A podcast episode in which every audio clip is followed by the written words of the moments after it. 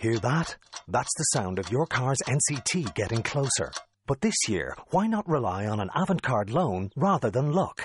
If it's time to upgrade your car to something newer, it's time you contacted Avantcard. Avantcard offers loans from 5,000 to 75,000 euro, approval in principle in minutes, and personalised pricing made for you. Find out more at avantcard.ie. Lending criteria, terms and conditions apply. Avantcard DAC Tradings Avantcard is regulated by the Central Bank of Ireland.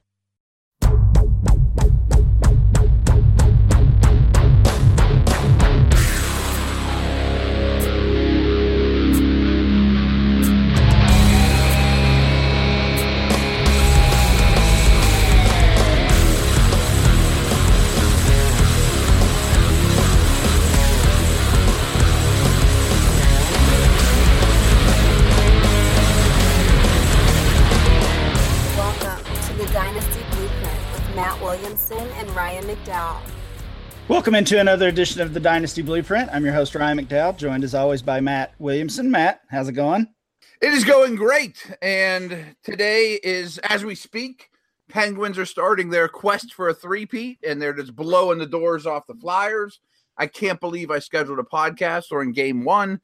Must have been a pretty darn good guest to do that. So pretty excited for who we have on. We, we've got a good guest. We don't have your your OG uh, fantasy guy Bloom on here to talk Penguins, but we do have his buddy Matt Waldman.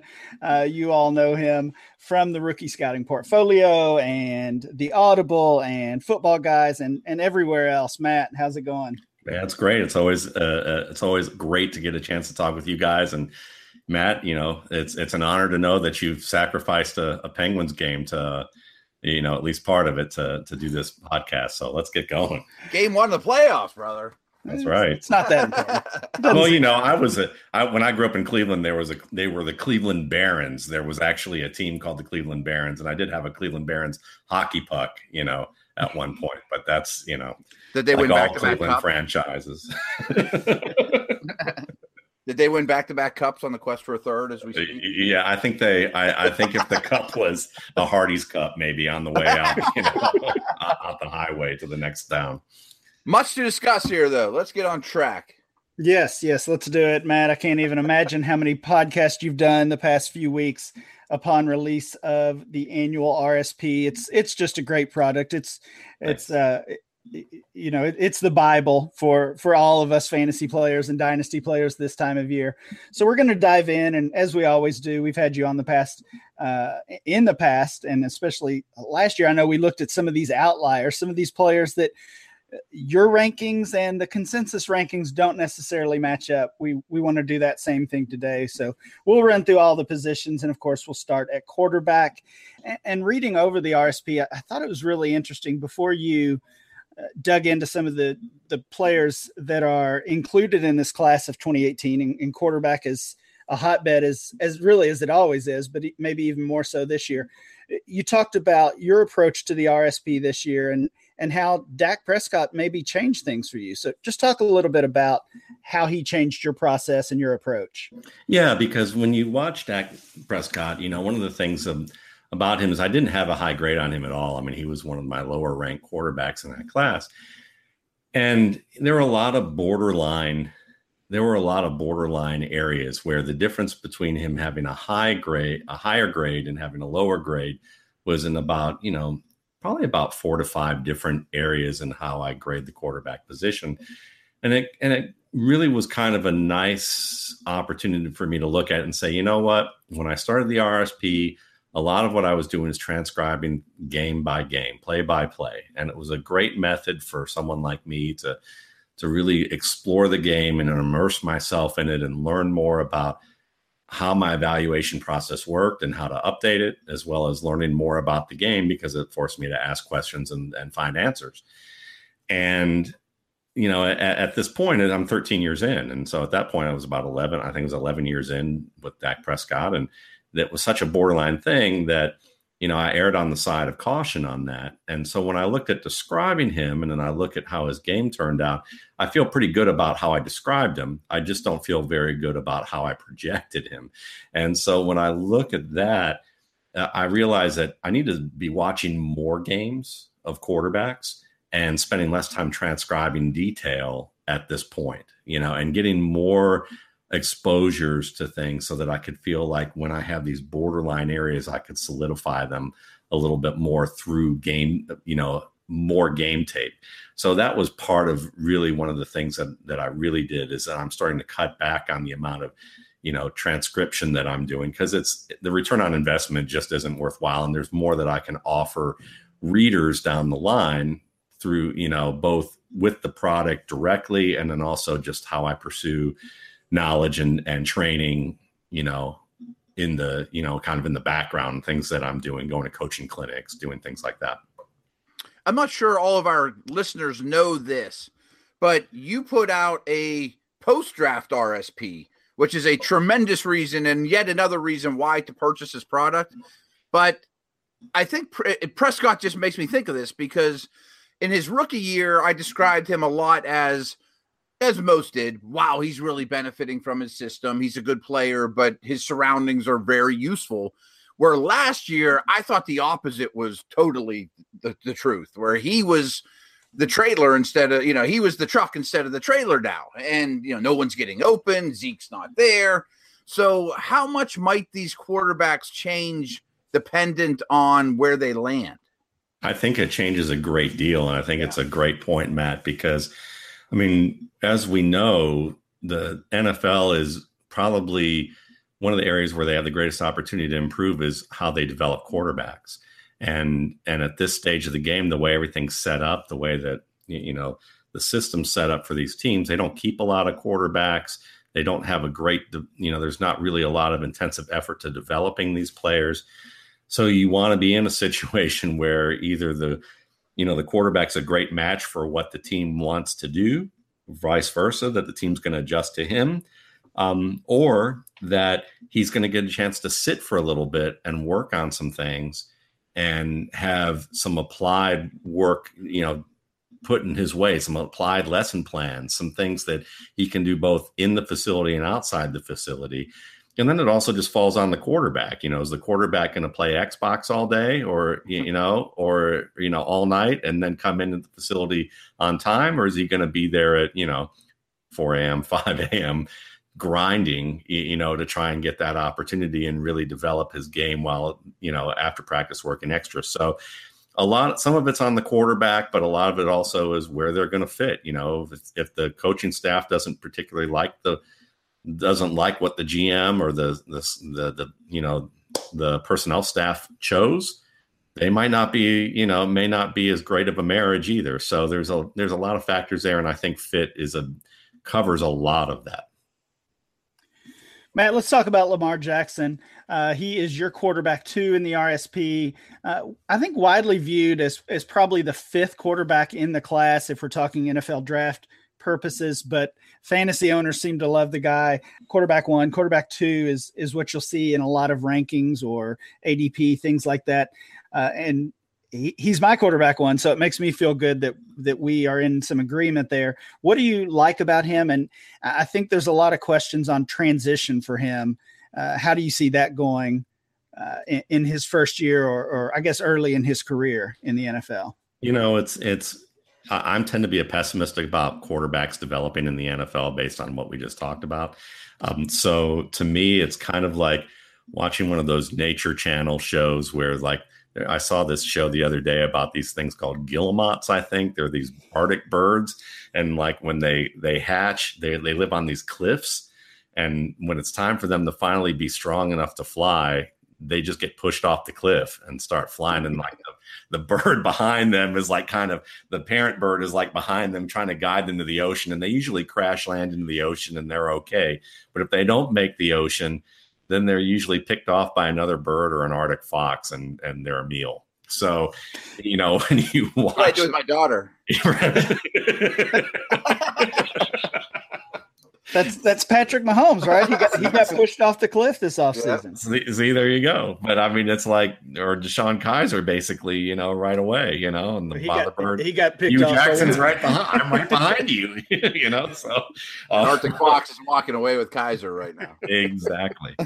so when you look at that scenario, it's I look at this and think, well, from a talent standpoint, in theory and on paper Lamar Jackson, his skill in the pocket, you know, in terms of being able to stand in there and move away and reset and fire is very strong. His ability to find, you know, to throw people open or at least throw to protect his receiver is very strong. Um, a lot of things that are harder to teach because they're processing various different skills together and integrating them. It's that emotional intelligence. And I think that's the overlooked part of quarterbacking is that emotional IQ. I mean, you're a teacher, you know that there's some kids that you can show them five different concepts and they can repeat them to you to the letter and perfectly individually. But then when you ask them to integrate them all together, they're completely stunned and don't know what to do at first. And then there's some kids who, you know, they're sloppy about one or two things and they're consistently not doing well in, the, in, in something that's just a basic thing. But for some reason, when you put three or four things together, it just clicks and they're totally on top of it. And they may even be doing work that's, you know, three, two years advanced because they can grasp it due to that emotional intelligence. And I think that the NFL oftentimes looks at quarterbacking from a physical, technical, pure memorization, intellectual standpoint, and they don't know how to train that emotional IQ.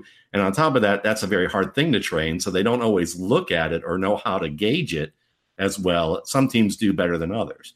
And I think that when you look at Lamar, he has a lot of emotional IQ things that are very strong, but the things that he has to work on can be worked on. But if he gets rushed in or if he put, gets put into a team that says, you know what, we can use you like Robert Griffin. We can use you like Michael Vick did with the Dan Reeves days. We can run you a lot. You know, that's going to be valuable. But is it, are they going to sacrifice what he could be as a passer so that they can win now and let him be that dynamic runner and just wear him out and say, yeah, you know, whatever. You know, they see him as a caricature of what he really could be. And I think that that's my biggest concern is that they're going to push him off the cliff and, uh, you, you know, in that range. And he ends up fitting with a team that's just like, I need to win now. I don't care about your development. You're good now for what we can do. Let's make you good now so that I can win and keep my job, which is fine. I understand that to an extent, but I would, you know, that's my concern with him. So when I rank him, you know, like Matt said, post draft, pre draft, pre draft for me, this is talent, you know. So when I think about talent and upside devoid of situation, he's he's in my top two when I think of fit, I'm just praying he goes somewhere behind like a Drew Brees or a Philip Rivers or somewhere where, you know, with and with a coaching staff that just kind of says, you know what, let's give him a year to sit and have and have a mentor or have some, or maybe even two years to sit and have a mentor. It, Matt, I've been I'm always on the radio here in Pittsburgh, and I've been saying this isn't the year to take Roethlisberger's replacement. That's next year, unless Jackson's there. You know, like that's then you then you grab him. But one quick question for you, and then I want to tell all of our audience about a fantastic new sponsor called Simple Contacts. But I know now's the, the tis the season not to believe anything, but all the quote people in the know keep mentioning Josh Allen might be in play for the first overall pick. Would you fall out of your chair if that happens? no, just because I've been a Browns fan for most of my life.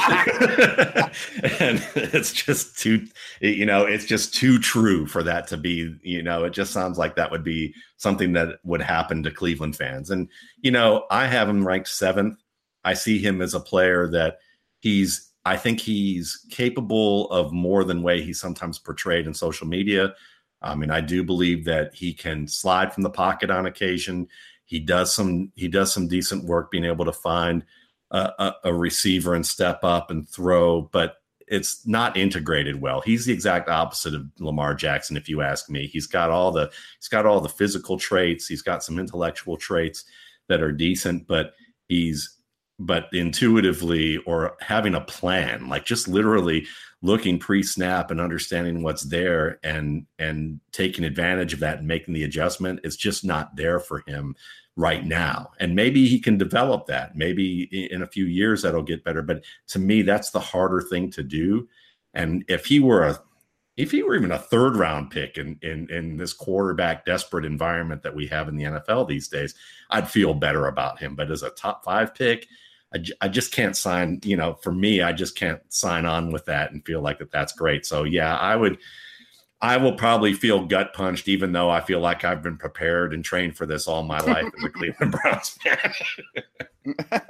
As I mentioned, I want to tell everyone about Simple Contacts. My contacts arrived actually a couple hours ago from Simple Contacts.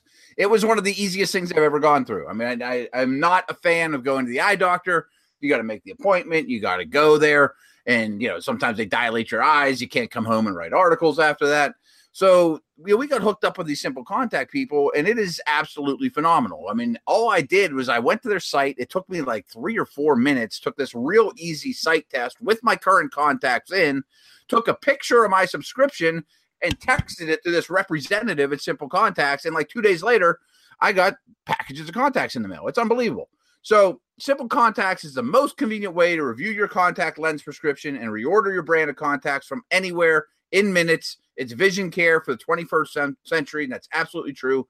You need to renew your prescription. Take five minute vision test from your phone or computer. It's reviewed by a licensed doctor. You receive a renewed prescription and order your contacts. All you need is your current contacts, an internet collection, and 10 feet of space to walk away from your screen.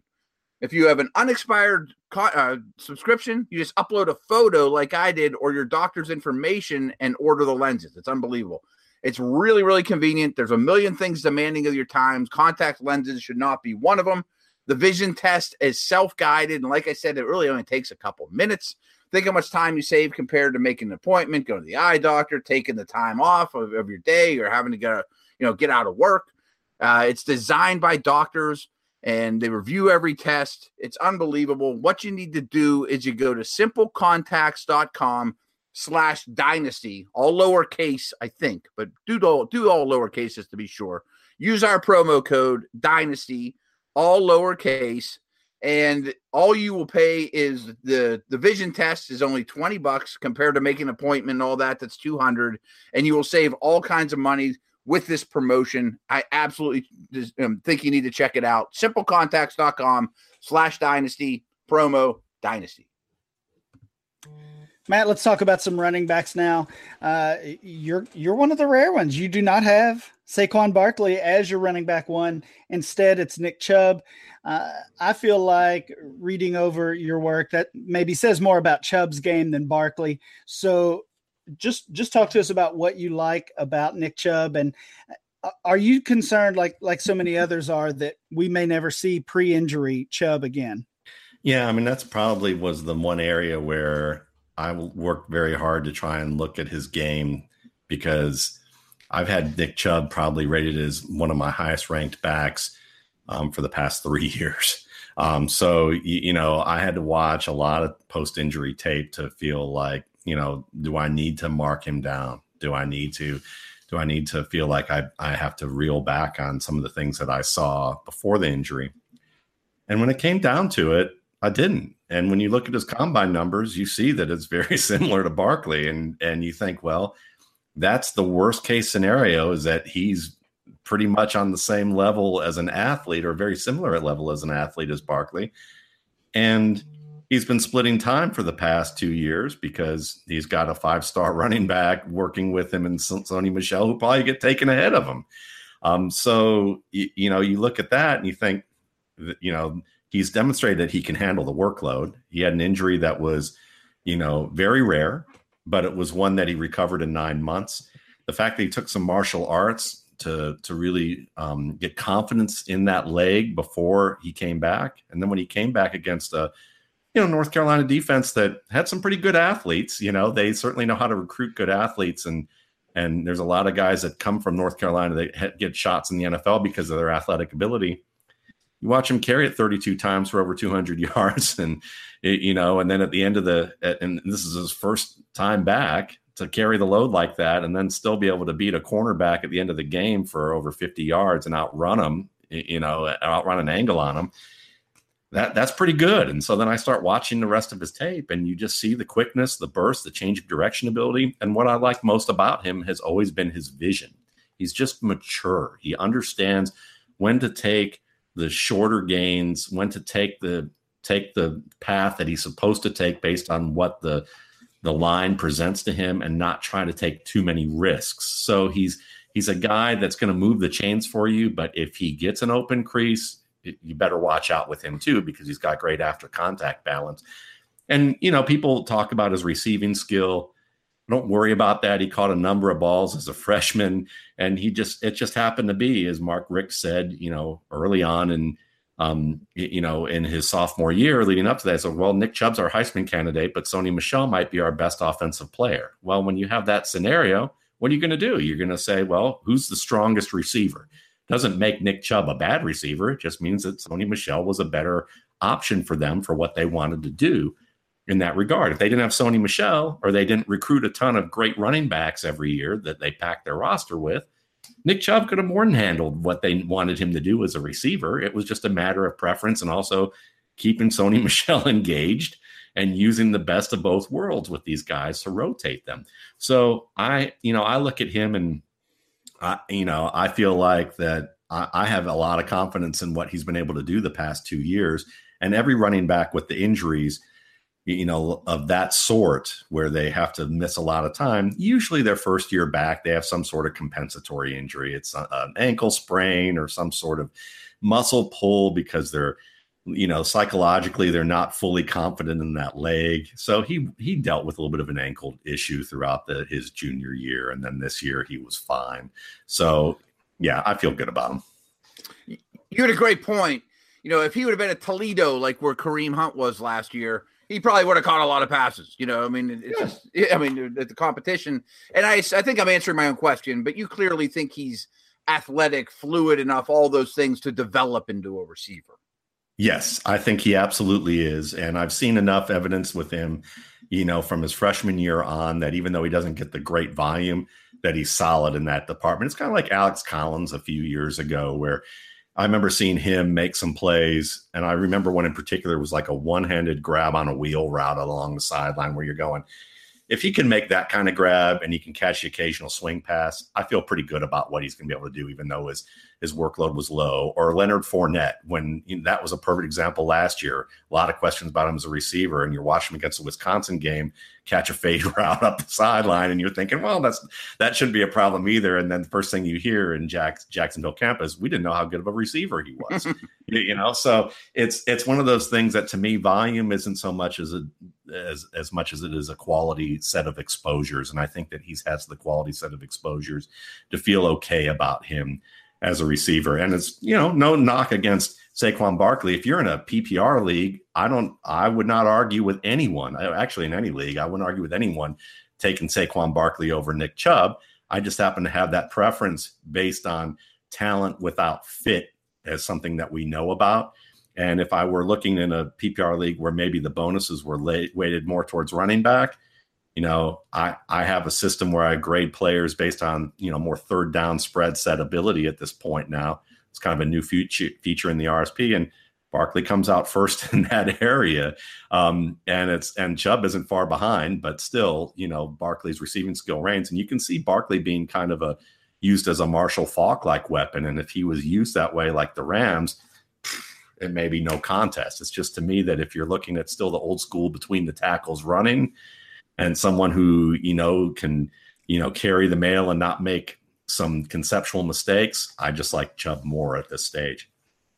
Yeah, I know this time last year, I was kind of disappointed that Chubb uh, went back to school. I was really surprised by that decision. Uh, I think dynasty owners always just expect everybody that could come out to come out and, and declare for the draft. And, uh, but in in hindsight, I'm really glad he went back. I I saw a big difference uh, physically between his junior and senior year. So I, I do think he's, you know, I don't know. It's probably impossible to say if he's pre-injury Chubb or to put any kind of percentage on that or something like that. But uh, I did see a difference between uh, the past two seasons. So uh, plus last year he he could have just gotten lost in that that running back class. So uh, a good decision by him, it looks like in hindsight. The next guy I want to ask you about, we're going to dig a little deeper here. And this is a player I like as well. I've been targeting him uh, or thinking about targeting him maybe in the third or fourth round. For you, he's your running back seven, Justin Jackson. Talk about him a little bit. Yeah, and that's where I'd like to get him, except in the league that all three of us are in. And I know I might not have a shot at either of the guys we talked about. But um, but yeah, I mean, especially the way you know Ryan, man, the way you dominate that league. But uh, when we look at uh, you know, when we look at Justin Jackson, what I like about him is he reminds me a lot in the way that he plays of Jamaal Charles. Doesn't mean he has the same talent, but when I watch Jamaal Charles, he was someone that you know, you know, you think of him and you think he's quick, he's unbelievably fast, he's got great agility, he can spot the cutback lane, and he's going to be able to get through there, and he can break it a long distance, and he could catch. Well, you know, Josh, you know, Jackson can do that. Justin Jackson can do that. But what he also shares in common with Jamaal Charles is that what separated him from me as a college player is that when it came to running between the tackles or engaging a defender, he was always trying to be the first to make contact. And I think that when you watch running backs, the, the better running backs always have a good idea of how to gauge that and to be the first to contact because when you're the first to contact you're also the first to be able to make a move and control what's going to happen. So when you look at charles there's a lot of tape of him at texas where you see him running up the middle lowering the pads and delivering a forearm or a shoulder into a defensive tackle or a linebacker and spinning right off them.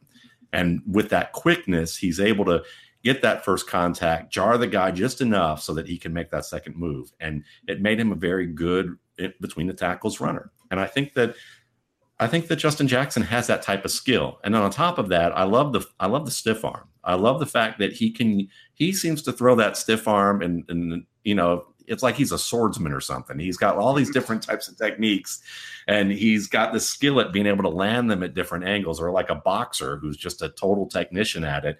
You know, whether he's coming at the guy, the guy's coming at him sideways, whether he's already just ahead of the man and just kind of cleaning up with it, whether he's throwing it for power or leverage, he, you know, he he consistently knows where to put that. And use that within the realm of what he's doing as a runner. And to be able to integrate that well is a really nice additional bonus and gift of his game. And then when we saw what he did with his workouts, I mean, you saw that he was extra quick and and had strong acceleration, strong quickness that showed up on film. And the fact that he carried the load. I mean, to me, I know people worry about, you know, the, that amount of workload, but to me, if the guy stays healthy and has that workload and he's not repeatedly injured, then that's a positive. Adrian Peterson, Ray Rice, Cedric Benson. I mean, there's a number of backs that you can look at who, when they stayed healthy with a high workload, they were able to handle a workload in the NFL. Matt, why do you hate Darius Guice? I don't hate Darius Guice. Why?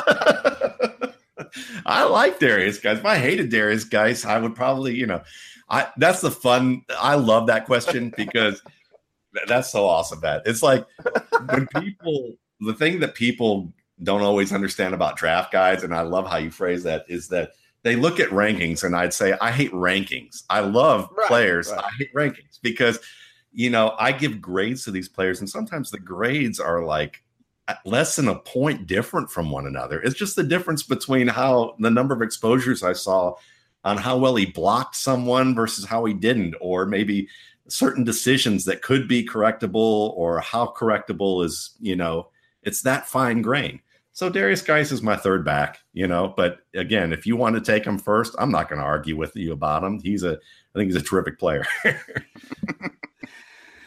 Uh, Matt, what about Rashaad Penny? Do you hate him? He he is your he's your running back nine. He seems to be kind of moving up the board. I, have done uh, a lot of rookie mock drafts. He kind of seems to be falling into that running back five spot after uh, after Barkley Guice and the two Georgia backs.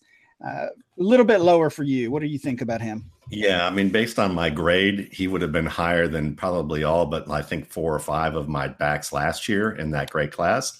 Um, so really, he's you know, I think I have 12 backs rated higher than my seventh ranked back, who was Jamaal Williams, who I really liked last year and was talking about a lot and had on one of my film room shows, you know, breaking up, you know, breaking down his game with him.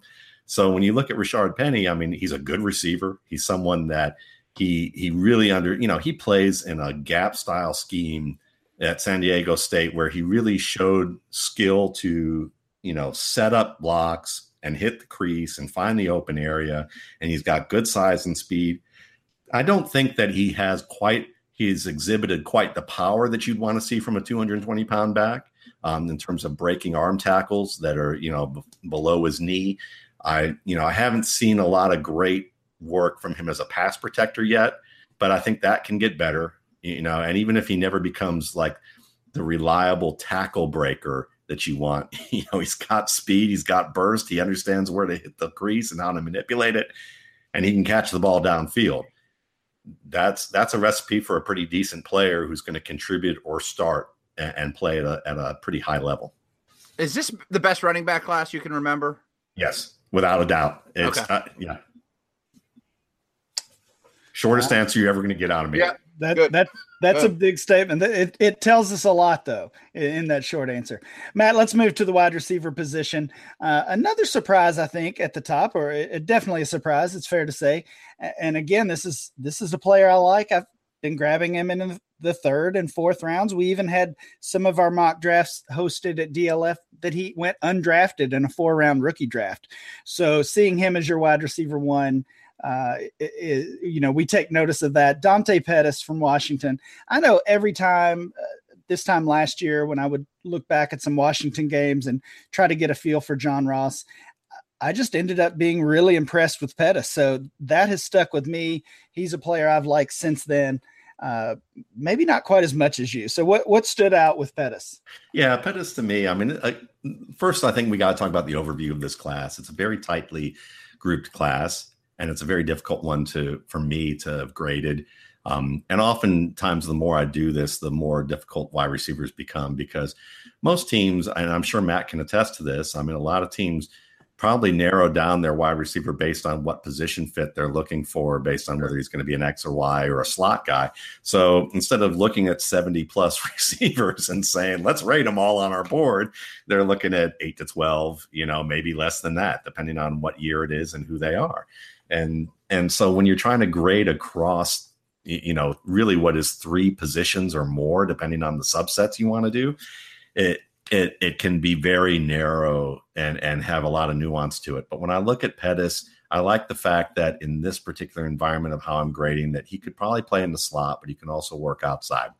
I like his ability as with releases. He understands how to use his hands and feet in conjunction, and he has a variety of techniques that he can use to get early separation. And he knows how to tell a story as a route runner. And I think that that's very important. Is that being able to set up that defender and do it efficiently? He's not making a million moves to try and get free, but he's a you know he has efficient streamlined moves and understands the leverage of the cornerback and is able to you know work that to that cornerback's disadvantage and then at the catch point he's you know he's very flexible acrobatic skilled above the rim and he's someone that can take some contact to make the catch and then after the catch i mean look this this guy is an unbelievable speedster and he is an unbelievably strong because he's six feet 186 but at the same time he makes people miss he broke DeSean Jackson's Pac-10, you know, record in in kick returns. So you know he can run after the catch, and he's and he's good at that.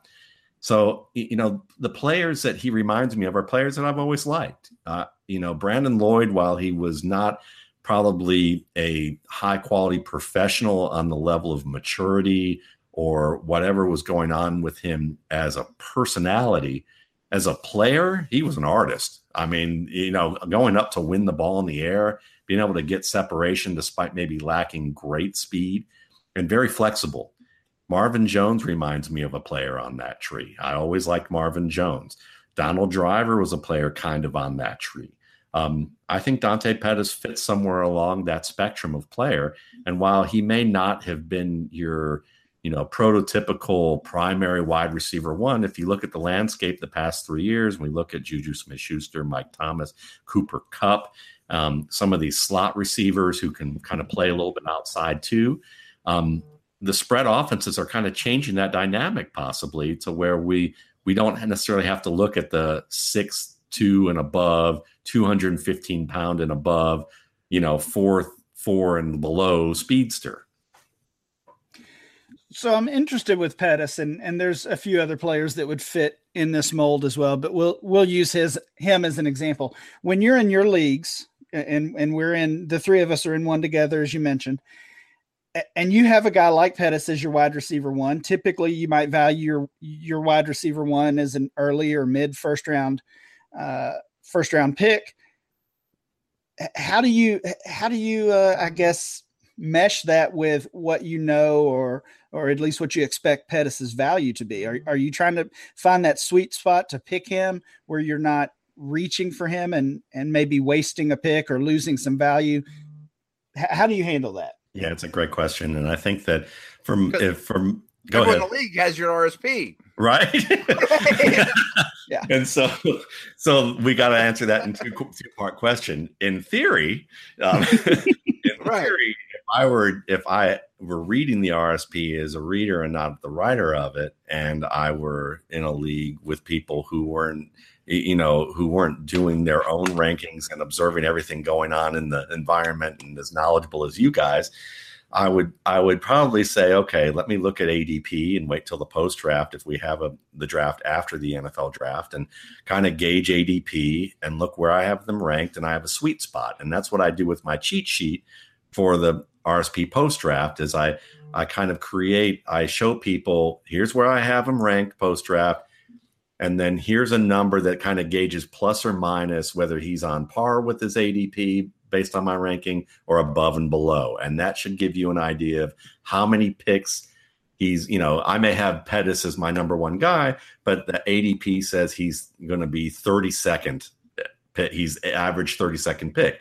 Well, you know, then that, you know, get, I say give or take, I think five or seven picks, something like that. So that somewhere in the, in the next 20, you know, four, 25 picks, you're going to need to take him. So that means he's probably more of a second round guy where you can get some value out of him, but you're not, you're reaching a little bit, but not so much that you're going crazy with it.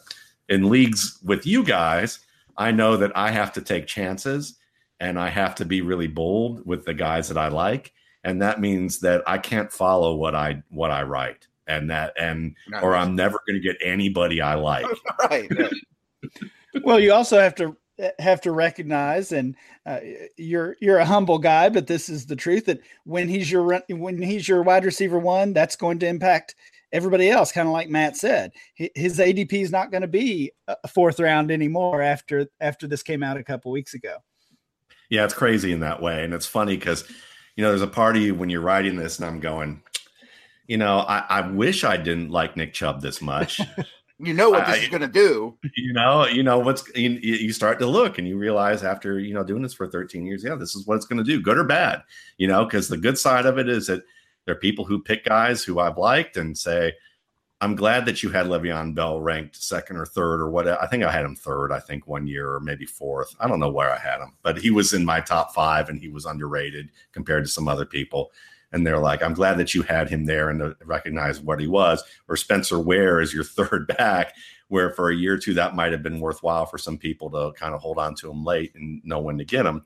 But at the same time, you know, if I like someone like Dorial Green Beckham, who you know has washed out of the league, you know, there's people who invest in that as well. So you kind of hear both sides of it, but you, but at the same time, you know, it's it's it's definitely um, it's flattering and and and it feels good to know that people you know like the quality of work that's being done and i just try to do the best i can to uh to make it worthwhile for them but but our listeners out there if they're doing a, a, a rookie draft now before the draft by chance i mean i would think it's safe for them to say okay i think waldman really knows what he's talking about. I'm going to use 2-2 on pettis. Yeah. And you know you'll get them yeah. You know. And that's and that's what i try and do in my rankings is saying you know look this is where I have them valued, and I'm sure we're going to talk about a player or two that are going to be lower than the than the list, you, know, uh, on my list. But to me, it's like, yeah, Dante Pettis probably isn't going to be a guy that you're going to want to take as high as I have him ranked, you know. Here, and I try to give some sort of guidance in, on certain degrees as to where that is if it's really out there. And I think with Pettis, I'm seeing enough people who like him that I felt like, okay, he the common sense will probably say you don't have to take him as your first receiver off the board. You can probably get him as your fourth or fifth guy, um, and and that would be all right. And that's another example of why it's important to read the RSP, read through it at least as much as you can. Don't just scroll down to the rankings and and use those as you know, as the holy grail, but really focus in on those write ups that you've done such a good job with. Appreciate that. Let's look at uh, another maybe eye popping player, Courtland Sutton. He's he is the wide receiver one for a lot of people in this class. Although I think there's there's plenty of argument for uh, for some others at the top. For you, he's your wide receiver 22. I think after the RSP came out uh, uh, several days ago, this is just kind of following the action on Twitter. This is the one that that got the most uh, most conversation started. I'm sure this is probably the the player that you heard the most feedback about. Would you so so I'm assuming you you would advise dynasty owners not to use a first round rookie pick on this guy. And I would say that that would be the safest and probably most cautious way to put it is that I wouldn't recommend a first round pick. And that's because there's such a great depth of running backs in this class that why would I, I probably wouldn't want to do that. And I think that there are some safer players. Now, that said, this is another case of where why rankings suck because we look at we look at this and the grades that I have, I have 24 players graded on my scale above an 80. And an 80 to me is a player who's capable of developing into an NFL starter and who could probably contribute right away and, and produce right away in a limited role or in a role that's tailored for him. And I think that Courtland Sutton, as I start off my ranking, said, look, you know, when I start off my my um, description of him and what I thought about his game, I said, look, if you want to rank him seventh, go ahead and rank him seventh. And that's still going to be underrating him probably compared to where everybody else has him. But that will put you within a shot where you don't feel bad for reaching for him because I can see how he can develop into a starter and be a productive one. I see the path; it's very clear. And the fact that I have him rated 80, you know, I have him in nearly an 81 is my depth of talent grade, which again is how I described, you know, a, a contributor who can grow from there. I just feel like that when I see his game, he has some issues catching the ball. I mean, it's it's from a technical standpoint, it's working for him enough in college to get the get the headlines. But at the same time, he drops a lot of passes he shouldn't. He uses technique where he claps onto the ball and it rattles around in his in his hands, um, bounces off his chest, goes through his hands, and there are catches that he should make. And then there's the catches that a primary receiver should make, and he makes them inconsistently at best at this stage of his game. And then I also see effort issues with blocking. I see effort issues with some route running. I see some frustration that he has repeatedly with some issues where he's committed pass interference calls in the red zone and cost his team. And when I put all that together, I see a guy, well, yeah, he might grow out of some of that. And if it were any other class where it wasn't as tightly grouped together, he might end up, he might have still ended up in my top 10. And we've just been talking about that I have him slightly lower than everybody else. Um, and the grade's good, but the, but compared to everyone else in this tight group, effort and technique matter. And he didn't quite, you know, he didn't get up to that point. I mean, if he had done one thing better or two things better, we might have been talking about him as a top five player on my board at this position but he's not. So, you know, in the RSP post draft, I'm pretty sure he's going to be higher up because we're going to see where he lands, look at the depth chart, see the opportunity, and say, there you have it. He's, you know, this is where you probably want to take him. But looking at long term talent, I have a little more concerns about him. And that's why he's ranked lower. And I'm just not going to fudge on it. Yeah, we appreciate that. Uh, we we've had a couple other folks on here who had some similar concerns uh, with Sutton, and maybe not quite as uh, quite as low, but uh, uh, uh, quite as low on him. But they expected, if I'm remembering correctly, they expected a slow transition, maybe a year or two before we can really see what he can do. So, at the very least, based on that, based on your conversation, we could say, let somebody else take him this year and and buy low. You know, yeah, buy low, buy low in November or December. Yeah, Ryan, and, and in this class, I mean, this is we just you you just asked, is this the Matt just asked, is this the best running back class you've you've you've evaluated? And the answer was yes, absolutely. Period. I mean, when you look at that, and I just said there's 12 backs that I like better than my, you know, I think I might have 14 backs that I like better than my top seven last year or as good, um, you know, or within that realm that tells you why not load up on running back this year. And there's depth that, and the fact that there's enough depth that I have, you know, over 24 players rated as contributor level players. Wide receivers are easy to easiest to get off the waiver wire. They're the easiest. People lose the most patience with them. They're the most liquid on the trade market. Running back is the hardest to acquire. They're the most expensive to get. Why not load up this year on running backs? Even if you fail on one or two, if you're taking four or five running backs in this class and can afford to do that, why not do that and do it early and you know, just look at this wide receiver class and say there's going to be some good guys that come out of it. Courtland Sutton may be one of them. But if I'm going to look at the opportunity I get to get a good running back and maybe one of these quarterbacks, if I, you know, at the right time, that may be more worthwhile to me because there'll be there'll be good receivers coming along every year. And none of these guys are Julio Jones. No. yeah, right. like you're yeah, it doesn't kill your dynasty team to pass on any of these receivers. No, not at all. Well, we, have seen this show before. A guy goes to the combine, he runs a crazy fast time, and of course he he rises up rankings. He rises up ADP mock drafts and and uh, NFL mock drafts. And this year it's uh, DJ Chark from LSU. I, am shocked every time I see an NFL mock draft and he's in the first round. I I, I just don't get it. Um, you it seems like you have some concerns about him too. He's your wide receiver 26. Yeah, I just I think he's a garden variety deep threat. I mean, yeah, he's got four three speed. That's great. He's six three. That's great. He can catch the ball against contact sometimes. That's good too. Where how he uses his hands, it's inconsistent. That needs to get better. His route running needs to get better. He needs to expand his route tree. Um, so when I look at all of that, I see a player who's a bit more one dimensional at this stage with potential to grow into more he's on the borderline between being a reserve and a contributor for me at this very stage. So that means if you put him in the right spot, he's probably going to be able to contribute and do reasonably well.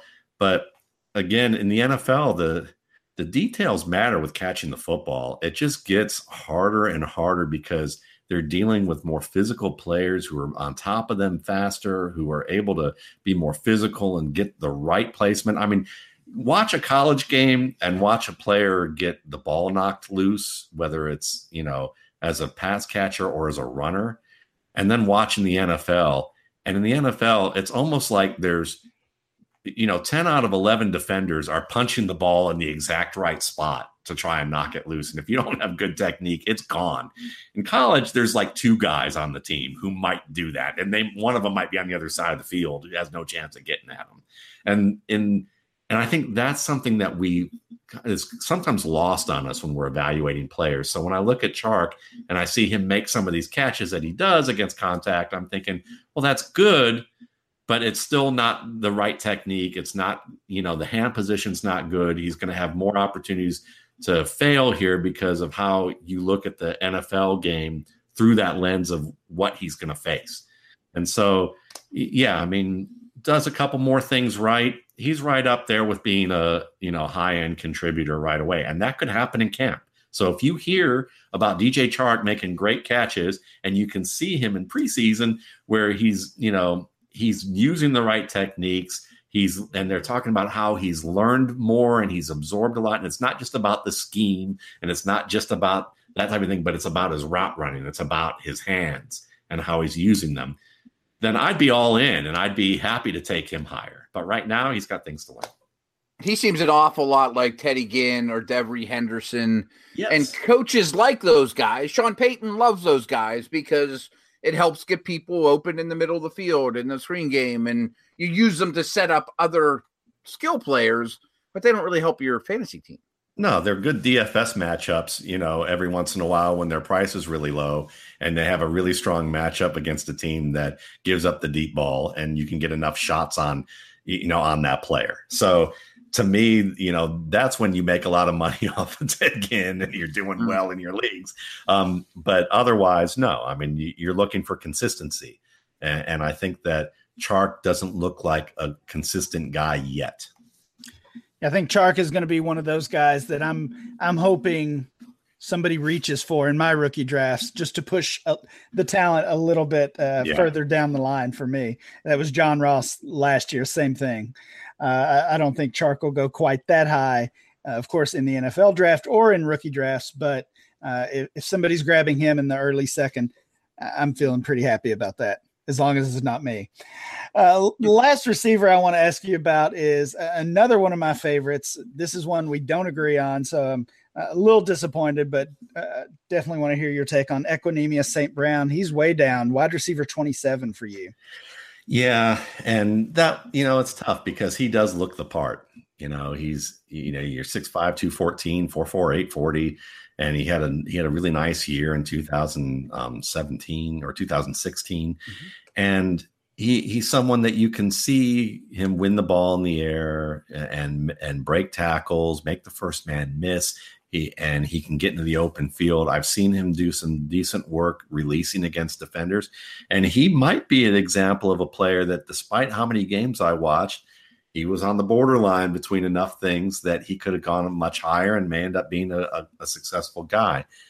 But just like we talked about quarterbacks and the classroom analogy about you know you know kids knowing five different things and showing it separately but then when you put it all together it just doesn't click. That's to me equanimeous st brown's game. I just see him against you know better cornerbacks and tighter coverage and situations that are more nfl like and he just didn't come through enough. He didn't he didn't catch the ball against contact well enough.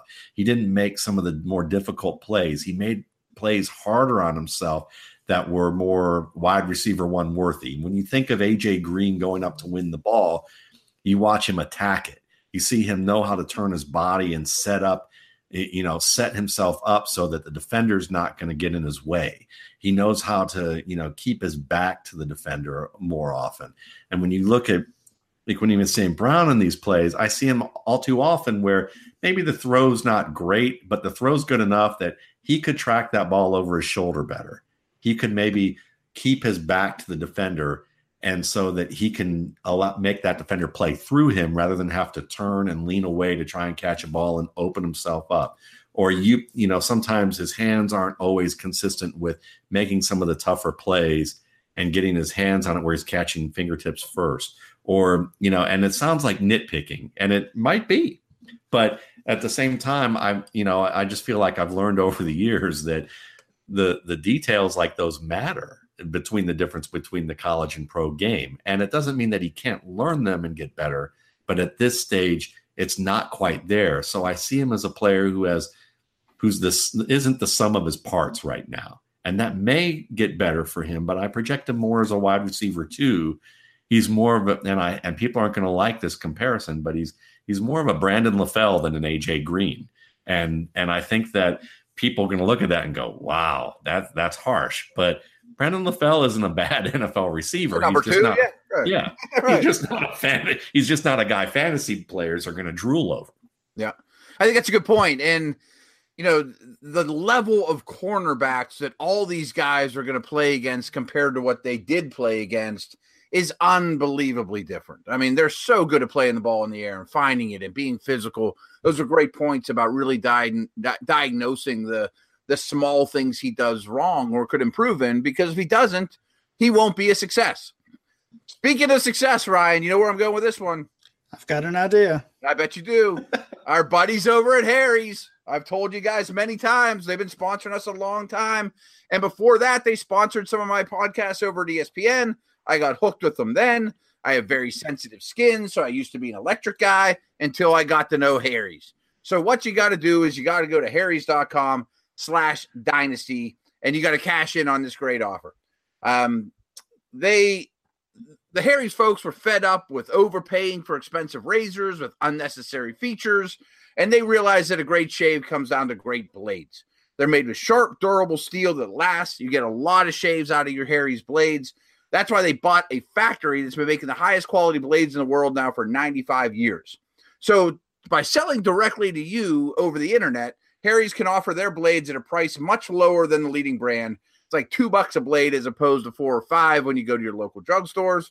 The quality is better than your, what you're going to get at the drugstores as well.